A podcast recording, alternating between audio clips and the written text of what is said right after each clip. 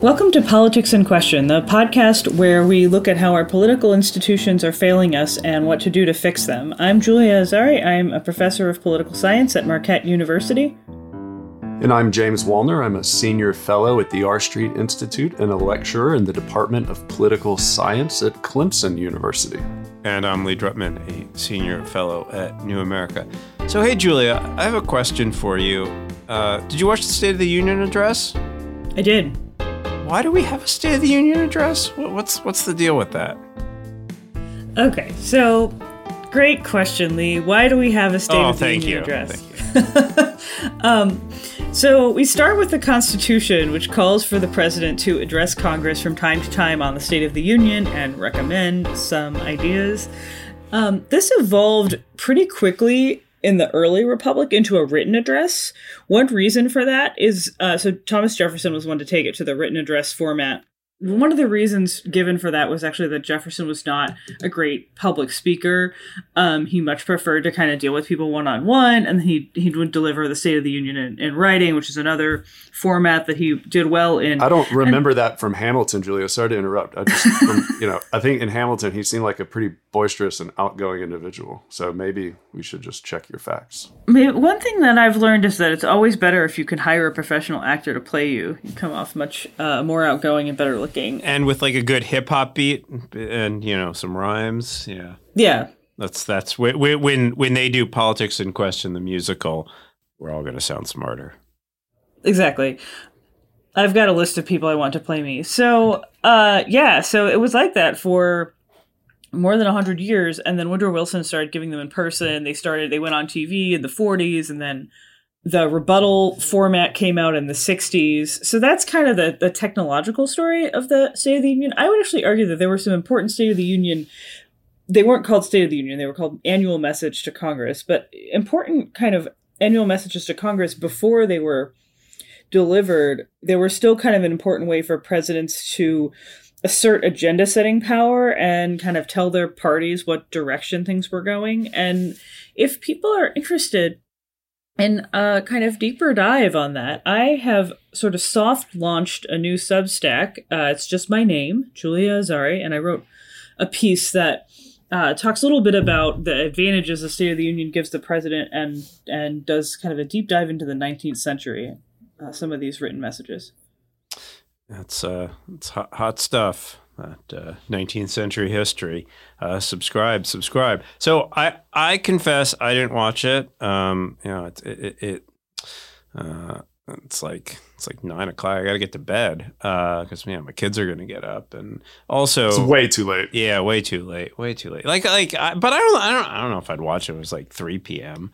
I mean, it's just all, all I care about is like like you know what's what's the five minute highlights that I need to know, right? Like you know, uh, uh, like what are the takeaways? There's a lot of stuff that just goes into the into the vacuum, but like what what what is going to set the agenda? Like what are people going to be talking about? So isn't that that's what the speeches are all about, right? They're about agenda setting. So I just want to know what the what the agenda is. Like, is it is it about a uh, crazy person Marjorie Taylor Greene is, or is it about how Biden's doing this clever jujitsu uh, with the the MAGA folks, or like that this is going to be how Biden's going to run in 24, and and uh, what, what's up with all the UFOs anyway? James, you didn't watch it? You ever watch it? Well, I mean, I I, I, did watch it. I, I, watched the State of the Union this year, and I think it, there's a lot of value there, and there's a lot of uh, you know there's there's a lot of uh, importance associated with it. And there's a lot of things that aren't important, and the only way to figure that out is to actually, I guess, watch it. You know, maybe you know that's I guess politics in general. I, I just want to know what other people think about it, because that's all politics is is just figuring out what other people are saying, right? Right. I mean, I, I, agree. I think it is way too late. It's too late for viewers. It's too late for you know the audience there in person. It's too late for the president who gives the speech. I mean, just imagine having to give a speech of that magnitude at that time, right? Or imagine sitting through a speech of that. Imagine getting dressed, putting on a suit and tie or whatever you have to wear, and you go to work and you sit down and you listen to a very long speech at you know at nine o'clock at night. It's a very, it's it's hard. Yeah, I'd fall asleep. I mean, I, I, feel sympathy for like every now and then, like there's somebody caught on camera falling asleep. Uh, but setting aside the, you know, we'll come back to the agenda setting stuff, and I'm interested to see what Julia thinks. But I think more broadly, I've always found the pomp and pageantry uh, surrounding the the State of the Union to be very inconsistent with, or at least the modern State of the Union, the contemporary State of the Union, to be very inconsistent with the way our politics should operate in practice. It ultimately is we have a separation of powers system and the president is not the prime policymaker. The president isn't even a policymaker. The president can't introduce bills in Congress, for instance. The president needs uh, the Congress to, to do that for him or her. Now, obviously, the president can influence that process, and we all know through various ways, going back to FDR, if not before, how presidents do that. And they have played a greater role. But the fact that Congress looks to the president whether or not that's happening in, in practice to set the agenda, I think in theory is completely inconsistent with our with our separation of powers system. Right. I mean, we're not Brazil where the president has decree power and legislative proposal power, right? This is America.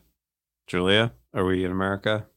Yeah, sure. We're America, which is where we have separate institutions sharing power. And in practice, I mean, okay, we can we can have a like you know 1848 vision of the presidency all we want but the the presidency is involved in the policy process and so one of the things that i typically have liked about the state of the union has been that you do kind of get to see the president interacting with Congress and you see this sort of like back and forth of who's clapping and who's, you know, who has brought whom. And you do sort of see both like partisan disagreement that's important in a healthy democracy, but then also kind of like some of the ways that the president reaches across the aisle. And in theory, you also should be able to see some of those kind of institutional points of disagreement, right? Where where there's clearly a different function between the president and members of Congress. And what I kind of see is that the presidency has kind of evolved in this very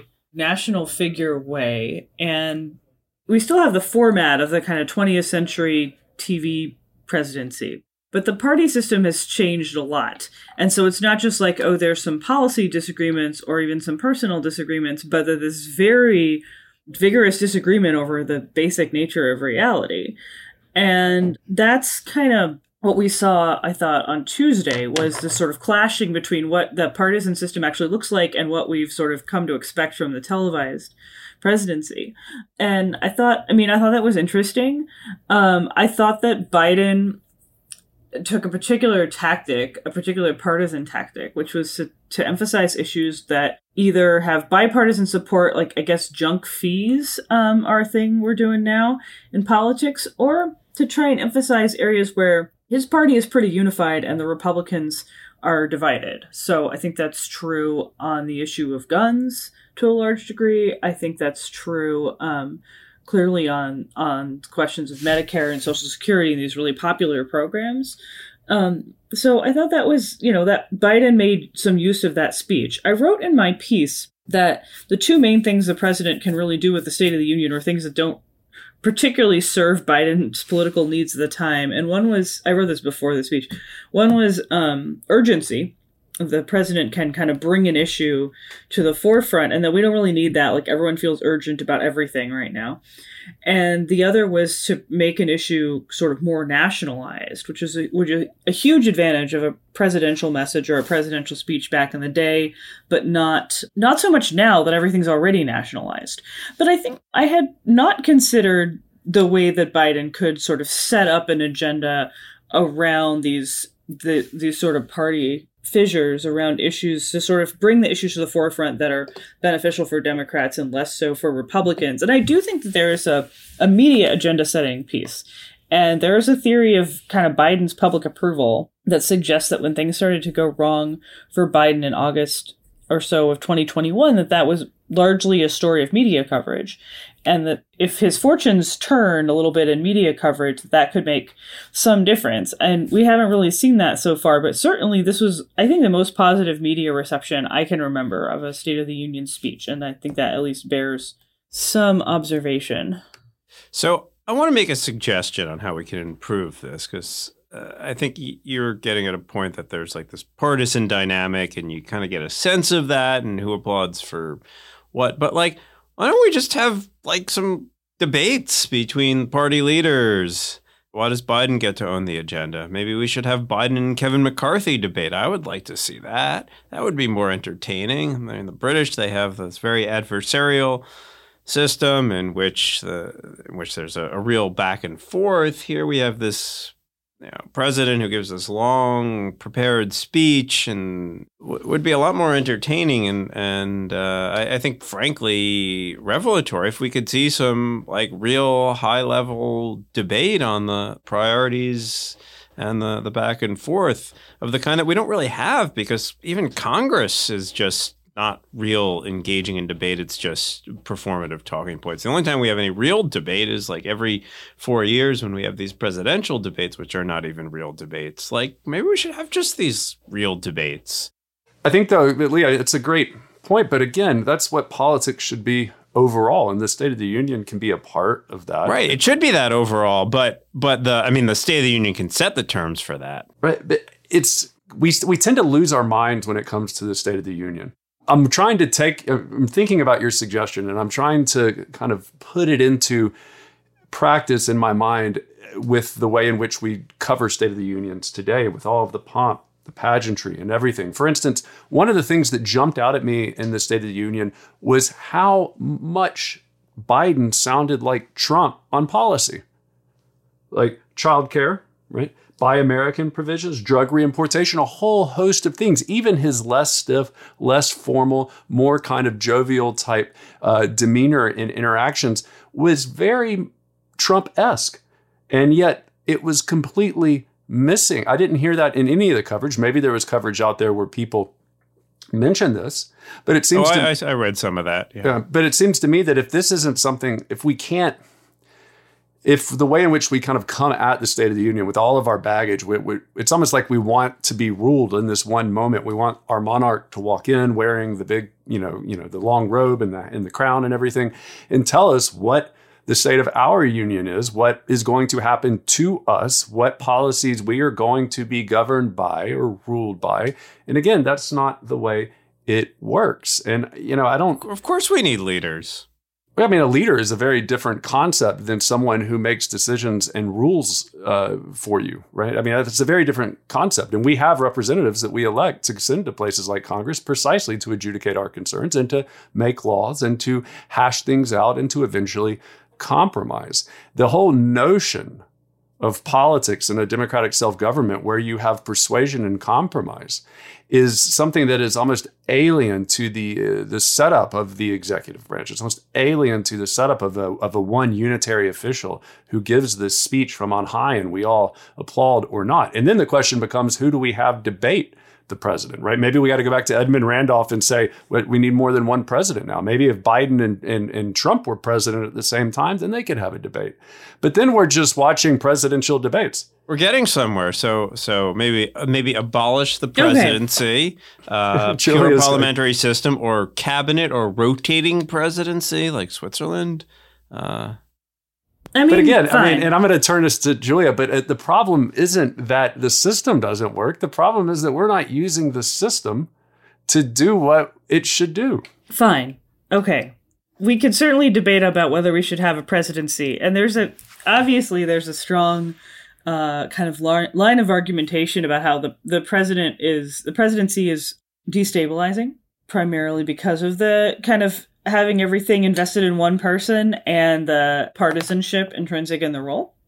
But that's where if you believe those things, right? If you or if you believe that the you know the presidency is like a zero sum kind of thing when you have a fractured political system that you know the presidency is too big a prize to be enjoyed by one person, then okay, if you buy these premises, then the State of the Union should actually be a little bit of a fix. It's not a, a huge fix, um, but it actually addresses those problems. It requires the president to go before Congress and engage broadly with, with the other branch, to go before the American people and not tell them how they're going to be ruled, but put forth a set of proposals for them to debate. It also forces the president to confront, again, not just members of the other party, but also members of his own party who have by constitutional design different constituencies who represent different kinds of people and the president might represent and to and have different uh, sort of institutional prerogative um, to try and you know try and and build something that can build a, a broad base of support. And whether or not our system can do that I think is not entirely about the president, right? It's not entirely about whether we have a presidency or whether we have a State of the Union. I think that's about aspects of our system about can we all come to some um, some shared understanding of what reality is and what the problems are, much less a solution. And I think that again, the presidency can be a focal point for nationalization and for partisan disagreement, but can also be a force for kind of bringing at least their their own party together. So I think we're kind of not only we're throwing the baby out with the bathwater, but we're also like not seeing some of the good things about the bathwater. I'm not sure. I'm not sure that this is a great metaphor. So now we're debating. Uh, the we've gone from talking about the State of the Union to talking about the role of the president, whether we should even have a presidential system. I, I actually have been reading a bit of the comparative literature on presidentialism and have come to see actually that there's a real value in having one president who's elected to represent the whole country. But I, I do think, having read the literature, that that presidents are mostly destabilizing when they have way too much power, which is like the Brazilian presidency, and the system is party system is way too fragmented, which is also Brazil. I think that my takeaway from the comparative literature is that presidents with moderate multi-partyism seems to work pretty well. The kind of premier president or semi-presidentialism seems to actually be a pretty decent system. So maybe what we need is a is a premier. But but I do one thing that I that I've taken away from reading that literature is that an advantage of of a presidential system is that voters can vote for one thing for president and another thing for Congress, which is kind of what Americans did from like 1969 to 1992. They voted for uh, a president based on foreign policy to, to, to a large extent and a Congress based on domestic policy. And uh, I was getting at this before, but one thing I noticed uh, about Biden's speech is that he didn't really talk about foreign policy, whereas foreign policy is, I think, the area where the presidency has the strongest agenda setting policy. So I, I, I do kind of think that maybe we should ideally conceive of the president more in the foreign policy space and Congress more in the domestic policy space as a kind of reasonable division of labor. Obviously, that's not how we think of it, but I do think that would probably lead to a more sustainable version of U.S. politics, whereas what we have now is clearly destructive and dysfunctional, or maybe not clearly, but in my mind is clearly. Well, but Lee, real quick, I don't think it's a question of do we get rid of the presidency or not? And I agree. Julia made some excellent points about the role and the value of the State of the Union. I think what I find interesting about the State of the Union and my objections to the kind of the current practice isn't so much the actual thing, the State of the Union. It's more that it it highlights how the the kind of the disconnect between the way we think about our politics, which is very much not as a presidential type system with an independent Congress that is coordinate and is actually has more power than the president in lawmaking and a separate executive. But we think about it more in terms of a parliamentary system, even though it's not that. Uh, and if you watch the coverage of the State of the Union, if you watch how we react to that State of the Union and you watch how we think about it and the questions we ask ourselves, I think it does highlight that disconnect. And that disconnect to me is the true source of our dysfunction right? I mean, I think that's it. And if, if we want to know, does the president set the agenda? Well, you know, yes and no, but the president can influence what Congress does. Congress can ignore the president. And I think the bigger question is why doesn't Congress do things? Why isn't Congress acting on the things that the president is raising? Is it, or if the president doesn't raise these things, do, eh, do they not get resolved either? I mean, it almost puts Congress, I guess, a better way to articulate this, it puts Congress into a secondary subservient position as if we're waiting for someone to walk through those doors and tell us what's on the agenda so that they can then get to work. And I know that's not the way it works in reality, but that's the that's the kind of that's almost like the expectation you get from watching this thing from afar. well, right, we do have a presidential system that's behaving like a parliamentary system. But that, I mean, that, that's the point I was making. That maybe what would work better is if the president was focused on a different set of issues than Congress, uh, and maybe the Senate should be focused on a different set of issues than the House. But shouldn't they all be focused on the same issues? I mean, isn't that the way that we prevent a tyranny from emerging? Division of labor. Not a division of labor. We want we want people to argue and come together and, and hash things out and have different views and different constituencies and different institutional interests.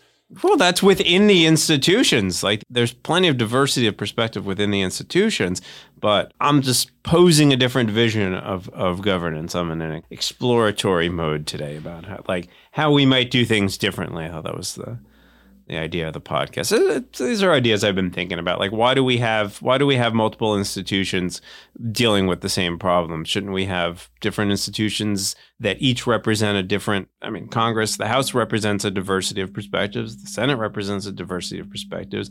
The executive branch is more un, unitary, but even there, there's a diversity of, of perspectives in the cabinet. We want more cooks in the kitchen right? More cooks in the kitchen. Isn't that the lesson from Federalist no, 47? I don't want more cooks in the kitchen. Have you ever? Pe- uh, the, the soup is gross. Let's you know, let's empower a few chefs to make some some some decisions, and then if we don't like that restaurant, we you know go to a different restaurant.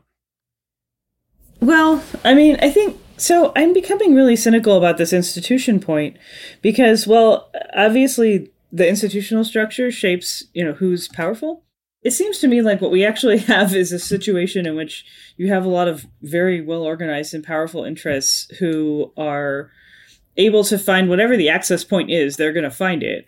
And so maybe it's blocking legislation through the Senate where it's very easy to block legislation, maybe it's writing the bill in either chamber, maybe it's it's informing the rulemaking process in the executive branch, but like from the policy perspective, it seems to me like there's a real kind of lack of sense of ability to solve with national legislation many of the problems that people are facing.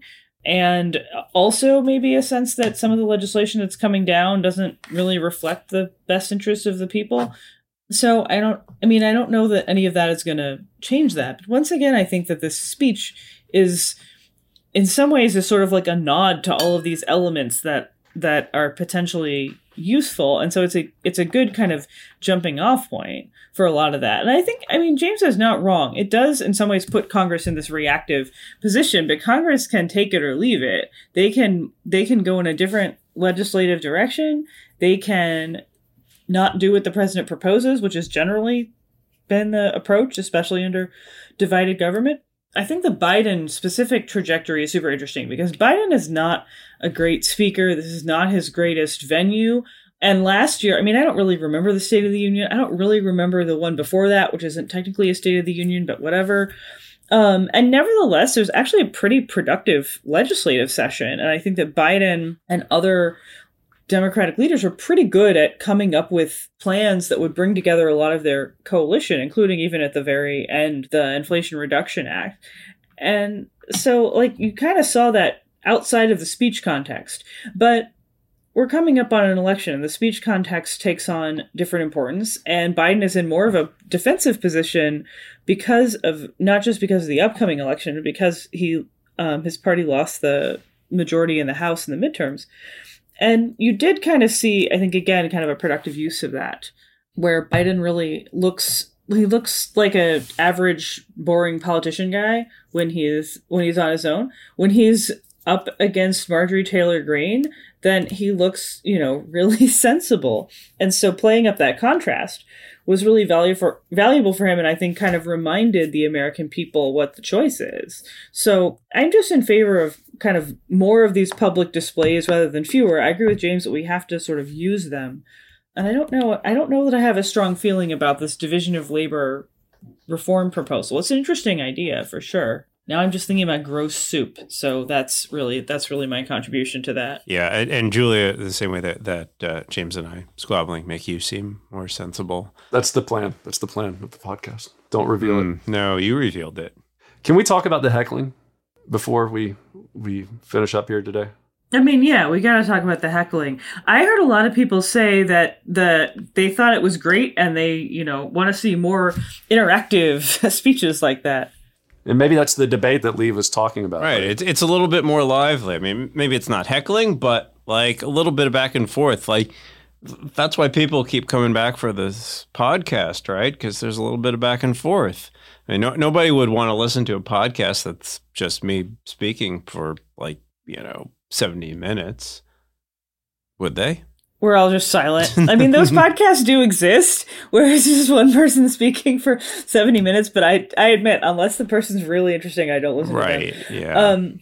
Yeah, I think that's right. I think that's always my reaction when I have to give a lecture and I can't just like ask my students to do a little bit of call and response. I'm like, I can't do this on my own, you guys. So, no, I mean, I could see that. I could also see that that's my reaction to that is it's very hard to structure. I think that's a spontaneous moment, and I don't know how you would build that in institutionally. I don't know either, but like, isn't this sort of like uh, from a, you know, this is a bit more philosophical, but how we sort of figure out what we agree and disagree on is through this constant process of of deliberation. And I mean, I do think that if we're, I mean, it's one thing for the president to write a note and, you know, here's the update, here's the shareholder, here's the annual democracy shareholders report. But as a sort of like, like if this is what our democracy is supposed to look like, and to James' point, it does have this kind of like president gets up there, gives a laundry list of proposals, most of them vanish. Is that what it is? Or is it like we're going to do a hour long program every Wednesday night that is a debate among leaders of Congress and maybe somebody from the White House on a on a set of policies. That would be more interesting, and particularly if the rules were just a little bit more free free flowing. I mean, technically, that's what I mean. Again, like that's every day of the week. We should be that's we have a place for that. But but instead of instead of having our p- political leaders do that, we have our our pundits do that, and it's this crossfire thing. Well, let me tell you, the heckling thing is really interesting to me, and kind of using our discussion as far as it segues very nicely with it, I think, because the reaction to the heckling was over the top. It was like, oh my God, somebody heckled the president. The republic's going to end. Can you believe it? And this, I think, illustrates. Now, let me just go on the record and say, I don't, I would not heckle if I were in the audience. I do not think that heckling is necessarily a sign of like a very kind of ennobled character, for instance. But is it the end of the world? Absolutely not. And it highlights our reaction to Marjorie Taylor Greene or anyone else for that matter. Our reaction to that highlights that we have the president on one level. And then we have these other lawmakers on a completely different level that they're almost like, how dare you? How dare you say something to the, the king when he wasn't asking you what you thought. And then we add to that the fact that Biden started the speech, and I thought this was a very entertaining speech. He started the speech by by almost inviting the audience into it, by adopting a more conversational tone, and by poking at the audience. And so, in my experience, and we saw this with Trump when he would get into arguments with people like Bob Corker and others, and people would say, "Can you believe what Donald Trump is saying about Bob Corker?" And I'm like, "Well, did you see what Bob Corker said about Donald Trump?" it's almost as if like we don't see both sides of the situation here. And in reality, you know, the president was heckling the Marjorie Taylor Greene. Marjorie Taylor Greene stood up and heckled the president right back. That's not the end of the world. In fact, our republic has has survived a lot worse than that And its history. Uh, so I think that we don't need to hyperventilate about it. I'm not saying that's what you, uh, you guys are doing by any means. And then I also think the heckling is interesting because it invites more people in. It's something unique. It's something new. I mean, after all, how often can you watch these things? It's like watching paint dry sometimes. But all of a sudden, if something new and unexpected and contested happens, if somebody stands up like Joe Wilson and says, You're a liar, first of all, maybe maybe the president's not telling the truth. Maybe the president is telling the truth. The place where we are going to hash that out is technically in politics. In the where in the place where we come to a shared understanding of reality involving the polity not involving science or morals or all these other realms but involving the polity is in the political process. And if the president comes to the floor of the house of representatives stands up and gives a speech and uses that occasion to kind of poke at its members, then you know I would fully expect those members to poke back, wouldn't you? All right. Well, the presidential poker. I think you heard it here first. Our State of the Union addresses should be more combative, more entertaining, More of a free for all. I think so. That and don't give a response. I mean, that's the only other thing I can think of. Julia, you want to take us home? Will there still be State of the Union addresses in 20 years? Probably. There's been State of the Union addresses the whole time, or messages, or maybe they'll go back to a written message, but there's been either written or verbal yearly State of the Union. The Constitution doesn't exactly say that either of those things has to happen. It can there could be multiple States of the Union. Uh, Nixon gave multiple speeches um, and submitted multiple written messages on different issues, which kind of speaks to Lee's point. So you know maybe maybe it'll evolve over time, but it seems like it's more the bigger question is is it becoming increasingly irrelevant and ha- are kind of scripted exchanges becoming increasingly irrelevant. And again, I think it's going to be really hard to capture that that authenticity and spontaneity that people crave in this particular format. I think you just you can't have it both ways. Either it can be the president laying out an agenda for public consideration and for Congress's consideration in this kind of like transparent way and constitutional way, or we can have a spontaneous exchange of ideas among all different actors, but it's not going to be able to be both. Well, darn. I want everything all at once, now and forever. But politics is about trade offs, and politics in question is about figuring out those trade offs. So we leave you there, folks. Another episode of Politics in Question. Thank you for listening to Politics in Question. This podcast is a partnership between New America and the R Street Institute. Our producer is Elizabeth Lucero, and our audio engineer is Shannon Lynch. The theme music is composed and performed by yours truly.